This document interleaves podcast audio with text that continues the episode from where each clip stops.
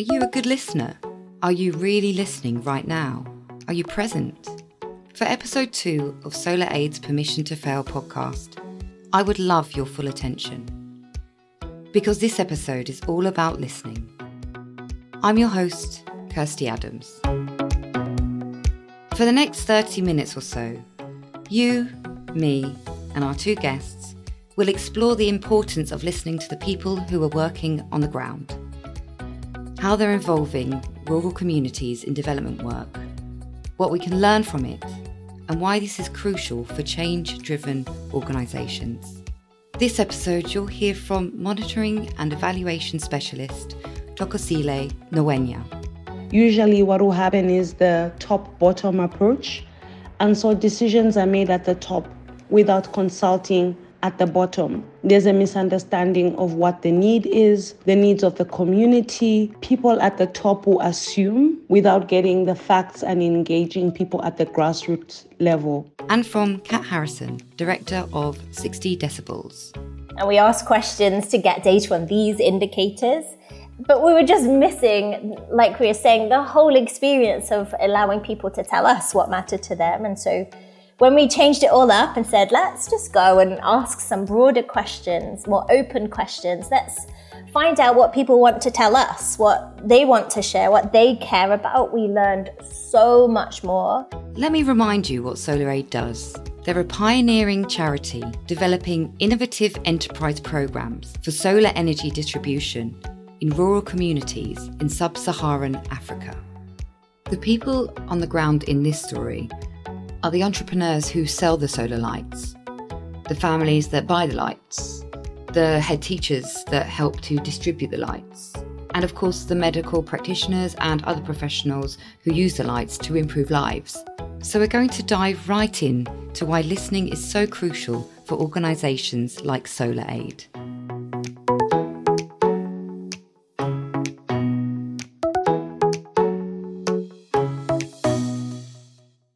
Monitoring and evaluation consultant Tokozile Ngwenya, who is based out in Zambia, joined Solar Aid in January 2021 to provide support for a project called Solar Health.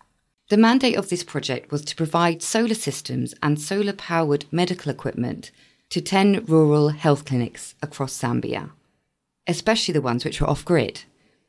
Okay, so now it's my time to listen. Here's Tokozile. I have been working with Solar Aid called Sunny Money in Zambia uh, as a monitoring and evaluation consultant. And could you tell us about the project that you've been working on with Solar Aid? Mm, I can't hear you. It's happened again.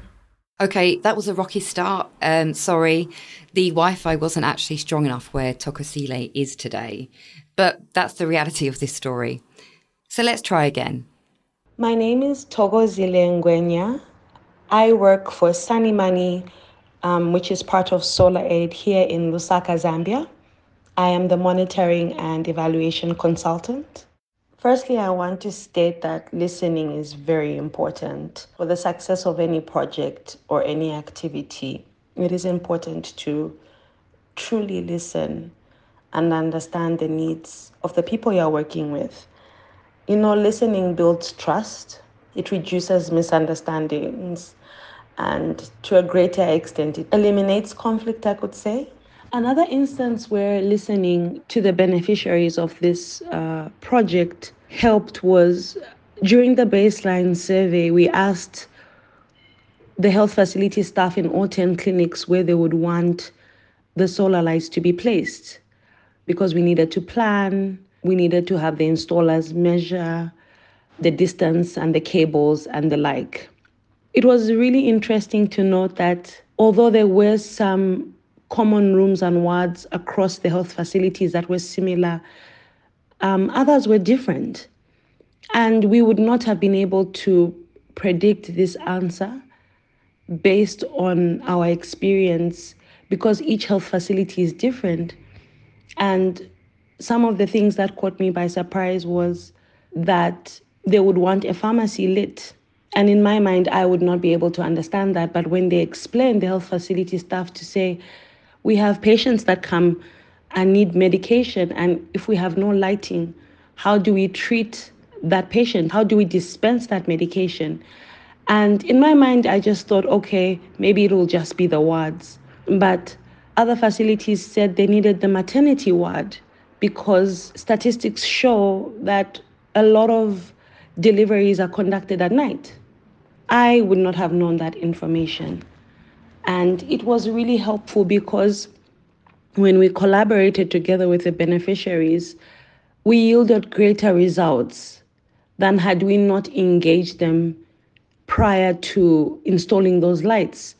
We engaged them, we, we asked them questions, we wanted to understand what they wanted because we also recognize that each health facility is different from the other. And these provinces are so far apart from each other. And so, because of that, their needs are also different. So, understanding that even though we understand that there's a need, it's very specific and it may vary from rural health facility to rural health facility. And so, installing those solar lights where they had the greatest need yielded the best results for the health facility staff and brought about greater satisfaction even as they were conducting their work. Thank you, Tokozile. I really love the examples that we just heard. Those little bits of intel that could so easily be missed.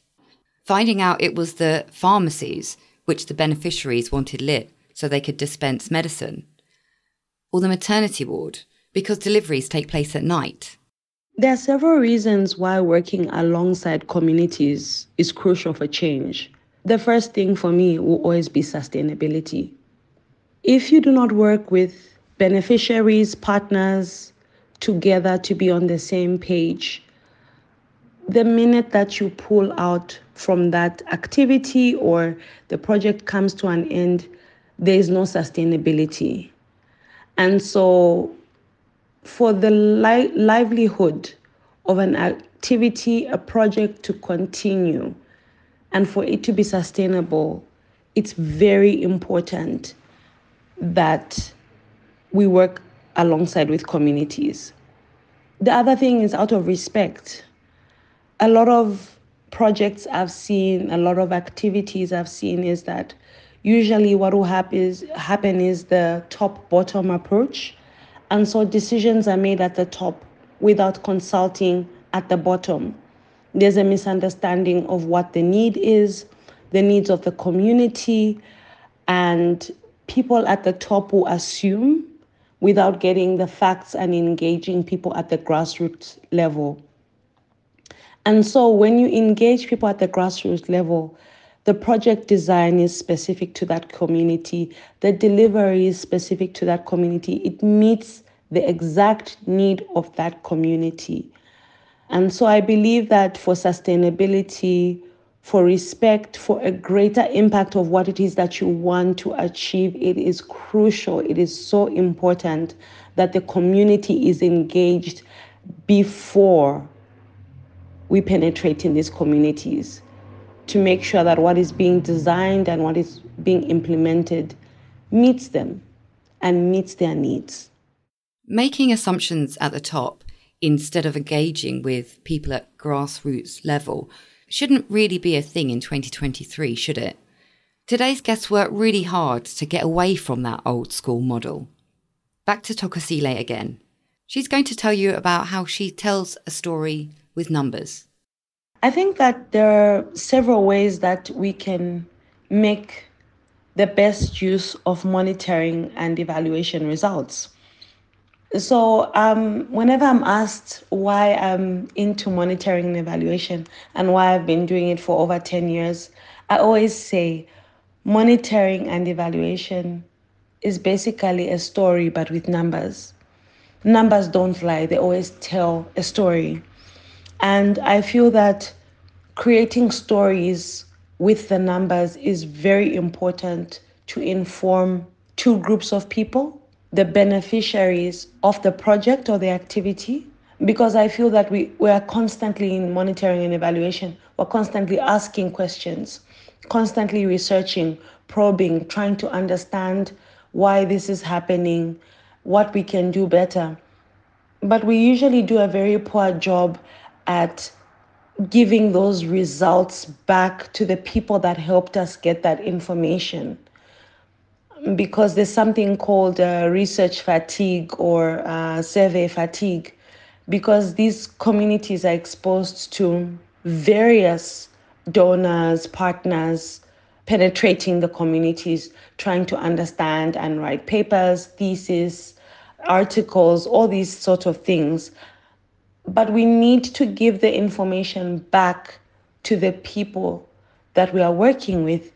They also need to understand the results that we find because it helps them to better appreciate, first of all, the work that we're trying to do, but in the future there'll be other people that will come into the into the community to work with them and they'll be more receptive to receiving them because they'll say look last time we heard about this project and we worked with them and they gave us the information we understand better and so when people understand better what it is that you're doing and what results you have found they're in a better position to help you and to be more cooperative. That's the first group of people. Most important for me is the communities we're working with. Second most important group of people is the project implementers, and that is what I would call ourselves. Having that information within the organization for partners, for donors, how can we use that information to first of all inform the current project? Are there any changes we need to make? Future projects, if we want to replicate a similar project, maybe in another country, in another region within the same country, in another continent, it won't always be the same, but it's a starting point. We do not need to reinvent the wheel. I asked Tokozile if there were any particular learnings that stand out for her. You know, it's funny that you asked this question because I've been working with rural communities for over 15 years. And sometimes you get a bit, I don't want to use this word, but you get a bit cocky, full of yourself, thinking that you know everything and thinking you've experienced everything. And that's what I love about rural communities. You will always be surprised. I'm actually getting emotional and teary talking about this because um, as a mother myself, I have taken for granted the facilities and the services that I'm provided with and have been provided with in the past, uh, living in an in an urban town, which is the capital city of Zambia, Lusaka, and having had both pregnancies in the capital city. The project we did with the project purchased uh, fetal Dopplers. So fetal Dopplers are they are solar powered and they were part of the package that we gave to the 10 rural health clinics. And a fetal Doppler basically is a device, a medical device, that can detect the heartbeat of a fetus. And so these rural clinics, most of them don't have electricity. So you know they don't have an ultrasound machine. And we delivered them and we decided to, to, to watch, to wait. And we witnessed the medical personnel using the fetal Doppler on mothers that were carrying their unborn children as they came for antenatal. And I'm telling you, these women were on their second, were on their third pregnancy, and they had never heard their child's heartbeat. They had never, ever, ever heard their unborn baby's child heartbeat because that equipment wasn't there and what the Solar Health Project was able to do for these 10 rural health facilities in Zambia was give them solar powered fetal Dopplers. And you know, like their faces, the mothers, you know, as a mother myself, it's normal to worry because you can't see what you're carrying, but you can feel it and you can see it growing. But to have that reassurance that my baby is okay and I've heard my my child's heartbeat. Oh my god, their faces. Oh, it was amazing. You could see, you know, some mothers didn't talk, but their face lit up and the smile that their baby was okay and they could hear their baby. It's the best thing we ever did. I know solar lights are important, but the fetal Dopplers, that was, we never expected that. And being based in Lusaka, you disconnect sometimes. You don't realize how important that is. And um, that gave me a lot of joy uh, a lot of job satisfaction um, aside of everything else. It's something that I'll remember for the rest of my life. I think I'll remember that joyful tale for the rest of my life too. What about the people that really matter? What about the families, the teachers, the people who really benefit? Kat Harrison is the director at 60 Decibels. She's in Barbados. When I spoke to her, somebody was building something big in the background, which you might be able to hear. 60 Decibels is an impact measurement and customer insights company. It's their job to listen to end users, customers, and beneficiaries about the experience they have had when receiving services from charities, non-profits, social enterprises. They gather feedback, which is then used to make a positive difference. They have a team of over 1,000 local researchers across 80 countries and they're mostly doing remote based surveying over the phone. They speak to people who have bought solar lights or a solar home system from Solar Aid, for example. I really want to know, and I'm sure you do too, what are Solar Aid customers saying about the products they have bought? What has been the impact? What's lovely hearing all these voices is hearing just what an impact these you know solar home systems or solar lanterns have. Some of the things that families tell us is they feel safer at night. They can see snakes under the bed and they can shoo them out before their children go to bed. They can save some money rather than spending lots of money on, you know, candles or polluting kerosene or paraffin lanterns. Their children have a chance to study after dark and do their homework. One of my favorite quotations is, from a, a, family in Zambia who say, we live a happier life now because after dark we all sit together and share about our experiences of the day. And there's all these lovely kind of social impacts or changes that occur from having access to energy. And those are the types of things we're able to, to listen out for and, and to really hear them talk about. It's so essential, isn't it, to find out what is happening on the ground. And I'm just wondering, I imagine there's lots of organisations out there that are trying to sort of find similar info. What advice would you give them about the benefits to listening to people on the ground and how they could incorporate that into their own organization? I mean, to be honest, any business, any company probably should be doing this, but it's around accountability and transparency there are certain rules and regulations across the world around financial auditing and you, you can't get away with not doing them. So in a way, it's kind of crazy. We live in a world where you can operate as a business and there's no social auditing. There's no measure of are you actually creating positive impact in the world? And we can probably all think of some big companies that ought to do that more. So it's absolutely critical to any organization, but particularly one that's focused on creating change or contributing to change to make sure they're listening to people on the ground, that we're allowing the people we are seeking to serve to tell us what matters to them and whether we're doing a good job of it, whether we keep doing or even enhancing some of that positive impact, but you know, reducing or avoiding some of that negative impact. And I think there's also the opportunity, particularly across the developing world in Africa, quite often there's this can be this feeling of this sort of paternal, you know, these charities are coming in to save the world and have all this impact. And I, I think there needs to be, and there is an increasing kind of prevalence of this where those that we are seeking to serve, to improve, to contribute to their quality of life, their, their way of living, they need to be absolute determinants of their own fate and their own destiny and their own opportunity to feed into what they really need or what they want. And I think empowering those voices and making sure that is part of our decision making and how we think about contributing to change.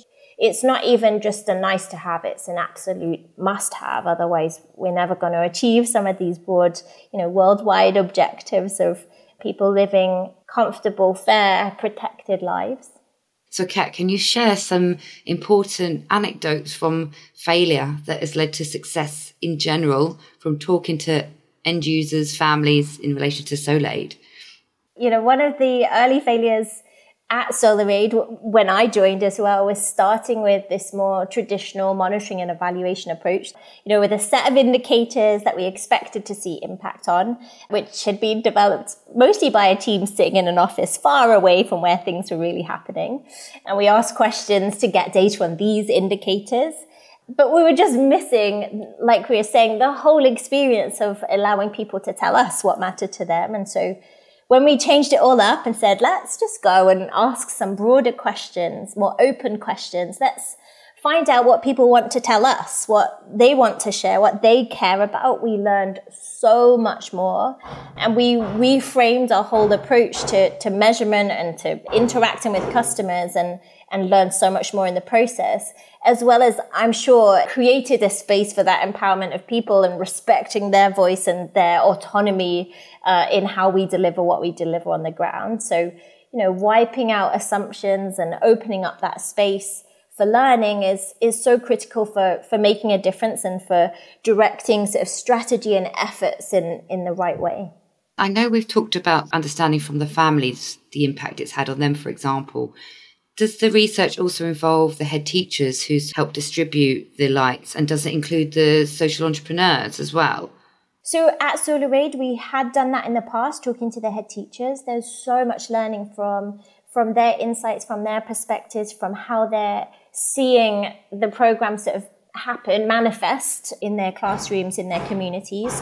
Um, and a lot of the head teachers actually often sort of are the sales agents. There's this really nice connection where they represent a respected member of the community. And so they have an opportunity to influence and support and enable a lot of the community members to feel that trust for these new technology that can make a real difference. For the sales agents as well, we, we've talked to them about their experiences, what could support them to do a better job in, you know, reaching out to communities, in sometimes even the design of the product. So they, sometimes agents will come back and say, people really like this solar light, but they want to be able to charge their phone.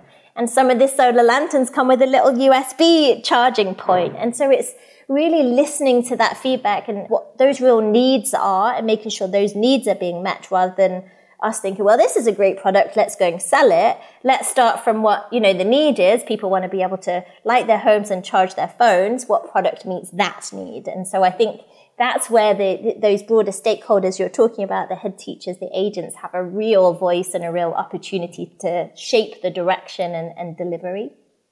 That's fantastic. I think that when I first sort of heard the story, it was really clear that it's sort of empowered by the community being at the centre of what we do.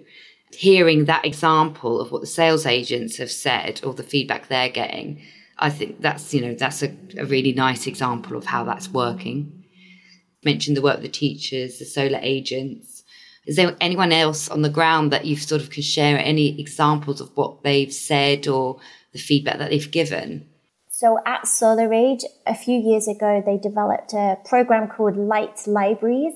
There was a recognition, so SolarAid uses a market-based approach to energy access as well. It, it tends to be more sustainable and it provides that choice. People are, you know, willing customers to purchase a product with support in financing, but rather than, you know, recipients of handouts. But there's a recognition that people are being left behind. And there are many lower income families that can't afford a solar light, even if they would love one. So we uh, designed a program in Senegal called Light Libraries, and we worked with the Ministry of Education, selected a group of schools in some regions, and essentially set up a library of solar lights. And so people could borrow them for a day or two, a night or two at a time, and one of the core strategies was to see if there would be increased uptake, that more people then would choose to buy because you'd essentially de-risked the purchase. People then were like, oh, we've used it, we understand its value. I am more willing to put some of my very precious money towards this because I can already see the benefit. So it feels less of a risk to make that choice. But what I think one of my favorite benefits from the program is, yes, that absolutely happened. That, you know, that theory was proved true. But what it also meant is the people who could afford to buy the lights did, which meant they weren't using lights from the library. So those lights in the library became more available for the lower income, income families who couldn't afford to buy. And so it had this really lovely effect um, of increasing sales and uptake and de-risking purchase, but actually providing more equity benefits because some other members of the community could access as well. Do you remember when Tokozile said earlier that it's a mistake to make assumptions at the top instead of engaging with people at grassroots? Kat makes some really nice points about this too. You know, humans are not objective and rational. We're emotional beings. So, you know, all research with human subjects is prone to some research bias. But I think that's Western and otherwise you know, it comes from everyone in whoever's designing, analyzing, reporting the research, whoever's delivering it in terms of, you know, the data collection, who's re- recording it, translating the responses. So I think it's our, our job, our obligation really to reduce and, you know, mitigate for any of those biases. And, and we have lots of ways of doing that. And I'll share one or two because they're quite fun. So one of the things we do with our researchers, the first thing they do when they get on a call with someone, they say who they are and what the purpose of why they're phoning them is. And they also say, you know, your name and your information will be kept anonymous. We want this to be a safe space for you to share openly what your experience is. And, and we found we get such open, honest answers by creating that safe space. And so I think there's so many ways that we can build little tips or tricks or parts of the process that enable us to try to reduce, we can never get rid of all of them, but reduce some of those biases so we can really get down to the foundation of, of what's happening on the ground. It's been so interesting to talk to Kat and to Tokozile. It must be really rewarding for them and their teams to hear or read these stories, this feedback, directly from the customers or the people they work with on the ground. Those surprise answers on a survey or in a phone call, which tell a story. Then they turn these stories, this data, into positive action with as little assumption and bias as possible. As you know, the theme of this series is about embracing failure for success. So I wanted to end with Tokozile talking about lessons she has learned from failure in the work that she does. I'll leave you in Tokozile's safe hands. But before I do, can I suggest something? Take a look at Solar Aid's shop. Every purchase from its store supports Solar Aid's work. I just had a look myself. You can buy solar lights. I actually already have one and I'll be taking it to camping with me in the summer. You could too, or buy a virtual gift, e cards, merchandise. Visit shop.solar-aid.org. And look, I know you're busy, but if you could follow the podcast in your app and maybe even leave a review, that would be amazing. Why not tell me what you're doing to ensure you're making decisions with a positive impact in your business or charity? Or maybe tell me what you think was being built in Barbados. Go on, tell me. Right, over to Tokozile for the final fail. See you for episode three, where we'll be talking to entrepreneur and funder of one of Solar Aid's key programs, Dr. Ewan Kirk, about funding with permission to fail. When the initial pilot started, three facilities in Zambia were selected to run a pilot for, I think it was three months, before scaling it up to the full initial number of clinics 10. And one of the facilities that was chosen was in a peri rural area. So it wasn't 100% rural. This facility was selected based on a list. We went to the facility with our partner, Chaz, and what was on the documentation and what was on the ground was a little bit different. This facility had 100% electricity, and the factor, like the deciding factor for how we moved forward going after this facility the learning lesson was this facility was not even 24 hours. They only operated from 8 to 17 hours. And so if you think about it, you install solar lights in a, in a facility that closes at 17 hours. Your solar lights generally do work after hours after dark, right? But what was on paper was that it was a rural facility, and the issue of them operating from 8 to 17 was unclear. Had we not piloted this specific facility, our criteria for the selection of rural clinics going forward would not have been as concise. This rural facility was literally the game changer because even for maternity cases, they referred. And so going forward, it was so important. At the time, I think we felt that we had made a mistake and uh, we were a bit hard on ourselves. But in the long run, and even having this discussion and thinking about it like this and assessing, had we not known, we would have not been as as clear as to the criteria for the facilities that we wanted to work with going forward. And this shaped our criteria. And so going forward in the project, we only picked rural health facilities that had limited access to electricity because we needed to monitor the effectiveness of the solar lights that we were providing and the medical uh, solar powered appliances. And secondly, we needed to make sure that labor was 24 hours. So the clinic and the health facility operated 24 hours and they had a labor ward. This specific facility I'm telling you about referred labor cases because they didn't work 24 hours. It seemed very minute at the time, the detail, but it actually ended up being the game changer for us. And operating 24 hours during long periods of darkness when powers are unavailable. Um, and so, very grateful for that experience that we learned during the initial first phase of the pilot. If you want to learn more about SolarAid, please visit www.solar-aid.org. You'll find the link in the show notes. Goodbye for now.